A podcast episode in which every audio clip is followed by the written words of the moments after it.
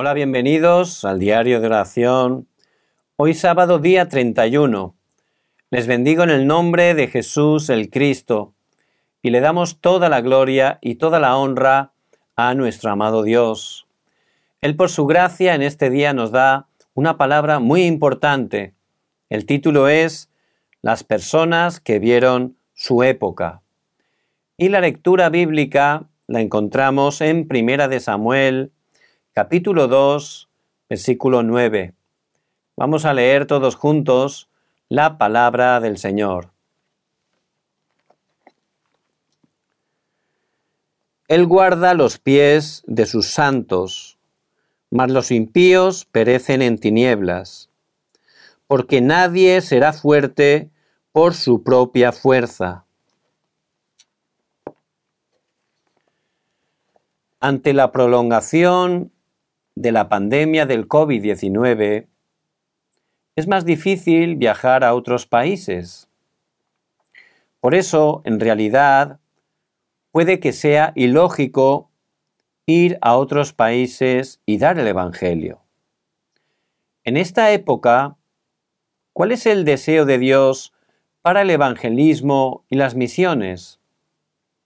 Primer punto, aquellas personas que vieron su época. Mediante las superpotencias mundiales de cada época, Dios dio el Evangelio a los países de su entorno.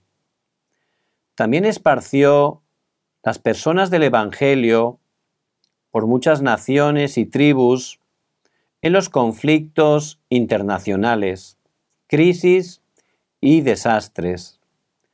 Jetro vio esta corriente, por eso le ayudó a Moisés en el éxodo de los israelitas. En caso de Rahab, parece que traicionó a su país, pero así pudo ser una figura en la historia de la salvación. Segundo punto, mi horario dentro del horario de Dios. Dios llamó a Abraham y le dijo que fuera a la tierra que le mostraría. Abraham no supo qué hacer, pero escuchó atentamente la palabra de Dios y se aferró a la promesa. Después edificó el altar en cada lugar que iba. Por eso se comunicó con Dios y pudo seguir conforme a su guía. Como Dios llamó a Abraham, nos ha llamado a cada uno de nosotros. Por eso existe la misión que solamente nos da a cada uno de nosotros y no a otras personas. Si tenemos el tiempo en que nos conectamos con Dios, podemos disfrutar del horario de Dios más allá de nuestro nivel, de nuestro estado actual y la realidad y este horario puede ser como mi propio horario. Es muy importante entender la época que estamos viviendo.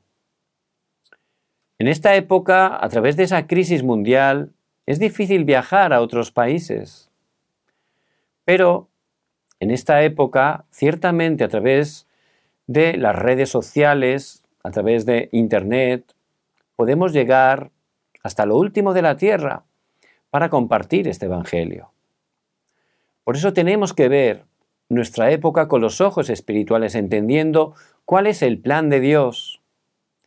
Y ciertamente, si cada día tomamos la palabra, el pacto de Jesús el Cristo y estamos orando 24 horas, vamos a tener ese estado espiritual reconocido por Dios. Y vamos a poder con esos ojos espirituales ver la época y orando Dios abrirá ese camino para poder cumplir la evangelización y las misiones.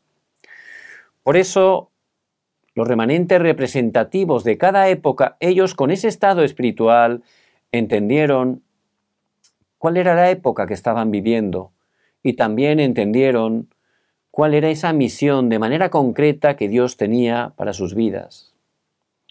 Dios también de la misma manera tiene una misión, una misión que otras personas no pueden hacer.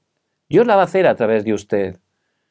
Por eso que pueda estar en este día teniendo ese mejor tiempo, el tiempo más feliz de poder tomar el pacto eterno de Jesús el Cristo, restaurando esa oración.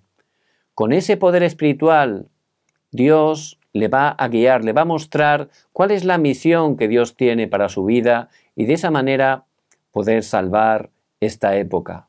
Les bendigo en el nombre de Jesús el Cristo. Vamos a orar. Padre, gracias porque tú estás con nosotros. Y en esta época donde realmente están cambiando tantas las cosas, que podamos estar utilizando los medios de comunicación, en esta época sin contacto físico, que levantemos ese sistema de 24 horas para que muchas personas puedan estar recibiendo el Evangelio de Jesús el Cristo. Atamos el poder de la oscuridad que se opone y oramos en el nombre de Jesús el Cristo que está vivo. Amén.